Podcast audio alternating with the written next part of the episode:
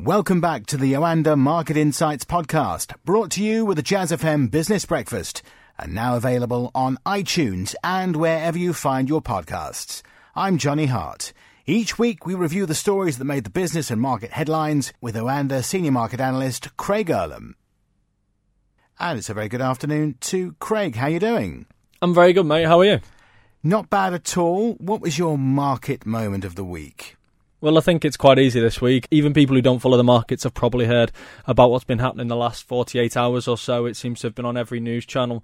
We saw this, can we call it turmoil in the markets? It's the market sold off by 3% on Wednesday in the US. We saw further selling in the US on Thursday panic everywhere, hundreds of points lost off the Dow. It spread across Europe, it spread across Asia. Uh, fear everywhere. The VIX index, this fear index, spiking to levels not seen for a, a very long time. I think it was probably February, if I'm not mistaken, when the Dow fell by more than a thousand points. And all of a sudden, everyone's asking this question Is this it? Is this the point which the market takes a turn? Have we finally reached a peak? Is this just a blip? We know these blips have happened before, and if it's a blip, then where's the money gone? Why is this blip happening? What's the cause? Who's to blame. Always the case. Guess one of the things that keeps the market quite interesting. Wednesday, Thursday, we saw really sharp declines in markets. From my perspective, in terms of what's the main driver here, I think this is quite similar to February to an extent.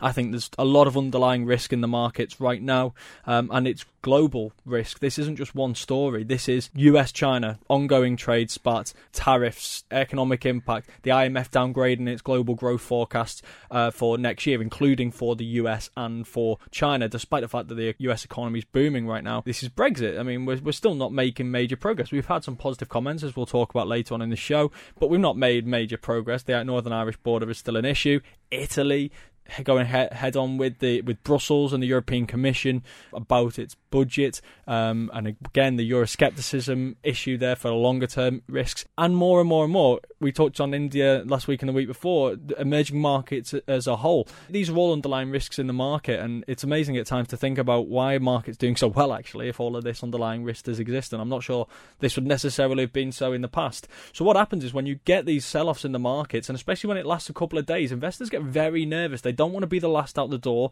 and we've seen how violent these sell-offs can be be. So it almost becomes a bit of a self fulfilling prophecy. Everyone darts for the door at the same time. You see these sharp sell offs. All of a sudden, you've got Amazon, Facebook, all of these, and it's like 15, 20% off. And investors take a step back and they say, well, hold on, this is a bit of a bargain, and nothing's actually happened. There's been no real catalyst. Is this the big day, or is this an opportunity to buy this on the cheap? And that's when you start to realise how much substance there is to the sell off. And today we've seen a bit of a kickback. Not much of one, a, a little bit, but enough maybe just to calm investors ahead of the weekend. Now the weekend arrives, people I think will reevaluate things and we'll get a clear sign on Monday morning, hopefully, just how investors are feeling.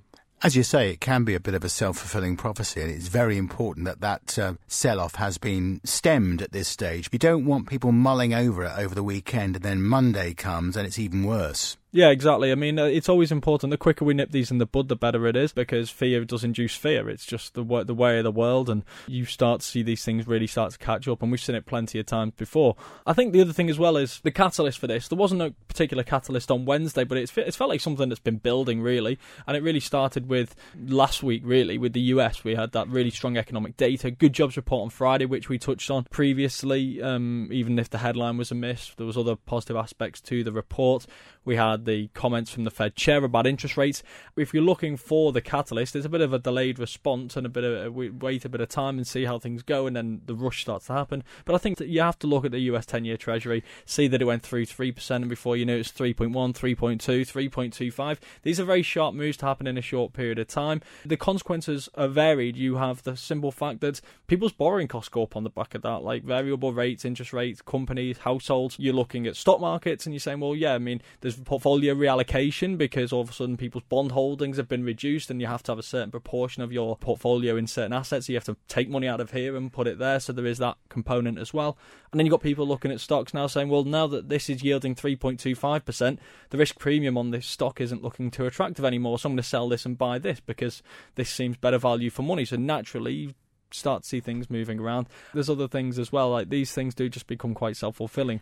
Most often they're temporary this time we'll see. And it was President Trump who blamed the Federal Reserve. In fact, he said the Fed was out of control for these sharp drops on uh, global stock exchanges. And he said he was very disappointed, pointed the finger at the central bank's chair, Jerome Powell. Is that unfair on Mr. Powell? Let's be honest. When has Trump ever pointed the finger at himself? Uh, and, and, this isn't just an anti-Trump message. I, I promise you, uh, I will happily give Trump credit where it's due. And there's, there's and you have of, on this podcast. And there's plenty of things that he's done that's yeah. positive. And I don't necessarily even think tax reform is negative. I think the U.S. tax system was uncompetitive. It wasn't a necessarily a bad idea. But what people did say at the time, and what he was criticised for at the time in particular, was the fact that you were creating this stimulus in a very hot economy. And what what was going to happen in that situation was you were going to lead that to overheating the economy. So the Fed was going to have to respond. The Fed has responded as many people expected, and now Trump's looking for someone to blame. And I think he's been laying the groundwork for this for months. I think he's got some good economic advisors around him. People have worked on Wall Street for a long, long time, Steve Mnuchin being one of these and they've probably been saying to him, "This is going to happen, so you need to have your you need to have an, an excuse in place because otherwise people are going to start directing the finger at you first. If you can set the narrative before they do, then maybe you haven't a chance, especially ahead of these midterm elections, to give people the message that you want them to have." So he's been pointing the finger at the Fed for a long time. I don't agree with it. The higher interest rates may be what triggered this, but that doesn't mean that the Fed is wrong in raising interest rates. Inflation currently is around 2%. That is their target. Clearly, what they've done so far is correct. Higher interest rates, trade tensions, which you've got to point the figure at Donald Trump, uh, slowing growth. In fact, uh, we were talking off air before about these uh, latest figures on car sales in China, the biggest drop in seven years amid mounting fears about the country's um, sluggish economy, although you did say there might be a reason those particular figures being so bad. We have to look closer at the data, but we have had a holiday in China. You wonder how these things can influence um, the spending figures, and I know that that was at the start of this month, but the timing of these holidays can sometimes uh, influence this data. So I'll be interested. I, I tend to look around these periods at the longer run average to see if there's an actual pattern forming, and I've not seen anything that suggests there's a pattern forming necessarily. Well, we had July full August, now September, and there are some that are predicting the market could contract this year for the first time since the early 90s. Chinese markets have clearly uh, suffered in, in response to these trade tensions. Like, that is completely clear. And the economy has slowed a little bit. But these figures, these car figures, for example, these are quite drastic numbers. Yeah. And these would suggest that something bigger is uh, amiss, whether that be the fact that this is a one off drop uh, driven by um, individual factors or whether this is a sign that the economy is in a worse place than we think. I think it's probably the former uh, at this stage. And again, I keep saying this famous last words because we're in such a volatile world right now. Eventually, I'm going to say something like this and it's going to be completely drastically wrong. So I'd like to cover my own back early. Um, yeah, I think I think China we are seeing a slowing of the economy, and that's why we saw earlier this week, for example, when the market did open again, we saw the PBOC come in, cut the reserve requirement ratio for uh, a number of its banks to free up liquidity in the economy, partly to in order to try and offer some support uh, for it, in order to try and support growth in the economy. They do have clear growth targets there, and maybe they feel they're falling short at the moment. Yes, we are seeing some weakness in the Chinese data, and we're probably going to continue to see the same. But as the IMF alluded to, this isn't just China. We are expecting to see a slight global growth slowdown uh, over the next 12 months, and I don't think these trade issues are helping that. But again, to go back to your original point, Trump is always going to point the finger of blame at someone else. In most people's eyes, he is at least partly, if not primarily, responsible for the situation we find ourselves in right now. Whether or not you agree, and I actually do in many cases, with the policy uh, he is following, and sometimes it's not necessarily even the policy that he's uh, following. I was at an event yesterday at Reuters where Tony Blair was speaking, and one of the points he made was that with Trump, it's not always that you disagree with his policies, and quite often you'll find that you agree with the policies he's doing. What you completely disagree with is the way he gets from A to B, and that's where he does go off, and that's where the consequences can fall. And they won't necessarily fall immediately, but eventually those consequences uh, will will come, and that is why so many people disagree with Trump, even if his ideas aren't necessarily terrible. His reputation precedes him, in a sense. Yeah, exactly. Let's talk about Italy and those comments from the IMF's top official on Europe, who's issued a new warning to the Italian government over its budget plans, saying it should be shrinking the country's deficit in accordance with the EU rules rather than expanding it. And these remarks by uh, Poul Thomsen, the head of the IMF's European department, they course they come as the fiscal stance pushed by the populist government in Rome. We, we've talked about it at length over the last few weeks. That's certainly emerging as a growing risk for the global economic outlook. Uh, investors have balked at plans to increase the deficit to 2.4% in 2019, which has uh, sent yields on Italian debt higher in the last few weeks. Yeah, I mean, where do you really begin with this? There's just so many different facets to this uh, discussion. You've got near term issues, you've got medium, long term issues. In the near term, investors are naturally concerned about what this means.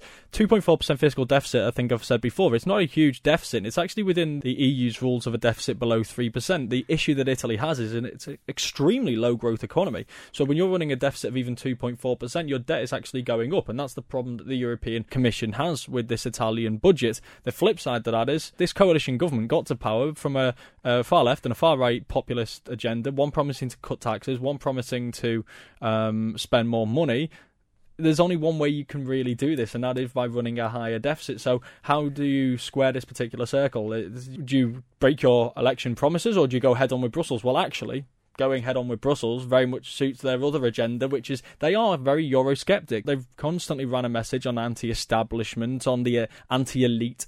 Uh, so going head on with Brussels actually suits their agenda. Will probably appease their supporter base quite well. This could actually generate some support. It also achieves their other aim, and this is their longer term aim. And again, I'm purely speculating here, but I don't think it's that wild a speculation, and I've said it on previous podcasts. What is their longer term aim? Well, they are a very Eurosceptic coalition government who are working together from the far right and far left. They've kind of dropped the Eurosceptic message in the lead up to this. They've constantly said that they are uh, committed to the euro, but then they drop in these little messages, as I've alluded to. Uh, we'd be way better off with our own currency, but we're committed. We'd be better off with our own central bank, but we're committed. You're looking at this, and I'm thinking it's clear what they want to achieve in this, and if this is a good opportunity for them to try and drum up support, it's Italy versus the euro, and if they can do that and they can start to change the, the, the public opinion in Italy, then they will see this, no matter what the outcome of these actual negotiations are, as a victory. The problem that they have is that they're on a tightrope, really, because there's two uh, rating agencies. I think it's Fitch and S and P. They have their debt currently two notches above junk. If they get downgraded twice, then they have some major, major issues. And that's what we're seeing reflected in the bond markets right now. That's why the spread between Italian and German debt has gone above 300 basis points because people are anticipating that if this continues uh, and they get downgraded to junk, that could be catastrophic. I understand the politics behind their euro skepticism, but what's the end game economically? I mean, uh, are you suggesting that they want to pull out of the eurozone, not necessarily the EU? The Eurozone may be the EU. This is two parties who have run very Eurosceptic messages in the past. And let's be honest, what is the chance of a Eurosceptic party reforming the Euro or the EU in their image? The UK didn't want to necessarily implement that stringent a reform, but we failed miserably. Yeah, we came um, back with nothing, really. And we came we? back with nothing. Yeah. What's the chances of a Eurosceptic coalition government in Italy achieving such reforms? It's not likely. I think from their perspective, they believe that they're better off outside the euro. Now, we could debate all day long about how damaging that would be for the economy and what uh, how difficult that would be. Because if we think unraveling from the EU is difficult, which we're finding right now, imagine unraveling from the euro. I ultimately think that is their end goal. It was their end goal a long time ago, and I, I don't think they suddenly changed. I think they saw an opportunity to get into power, and they weren't going to get into power if they were promising a referendum. Okay, let's stay with um, Europe, and uh, we're edging ever closer to some sort of D-Day. I think think, for the Brexit negotiations. There's been cautious optimism this week, and we've had some um, positive comments from the Chancellor. Philip Hammond says there's been a measurable change of pace in talks. A deal is imminent. How optimistic are we, though, Craig? I think we will find a fudge. But find there is, a fudge. There is yeah. so many caveats to what mm. I'm going to say. Uh, the first of which is the fact that I don't. I, I I'm skeptical that it will come next week. I think it's going to be November at the earliest, and it could even be later on in the year. Because every time we keep hearing these messages of how close we are, we always keep hearing the caveat alongside that, which is we've just got to sort out this Northern Irish border. It's all welcome to six months ago. Now, this was it's always been about the Northern Irish border. The rest of it's always been far more straightforward than the Northern Irish border. So if that's where still where we are, then why do we think that that can be done, resolved in five or six days?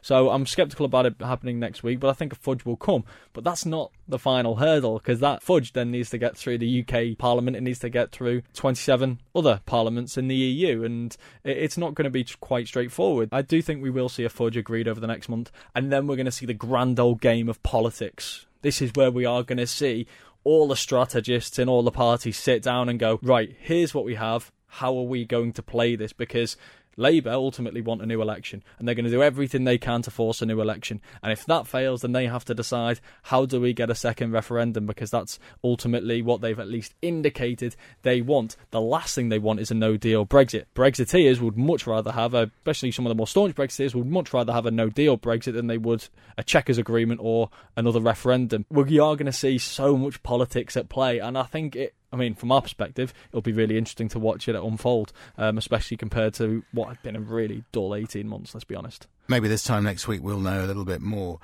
Oil could soon hit $100 a barrel, according to uh, some reports, and there are many reasons. Looming Iranian sanctions in November, uh, supply problems in the US, and less spare capacity from uh, OPEC. A lot of people are betting that black gold may head to $100, and that hasn't been seen since 2014, although oil prices slipped back this week.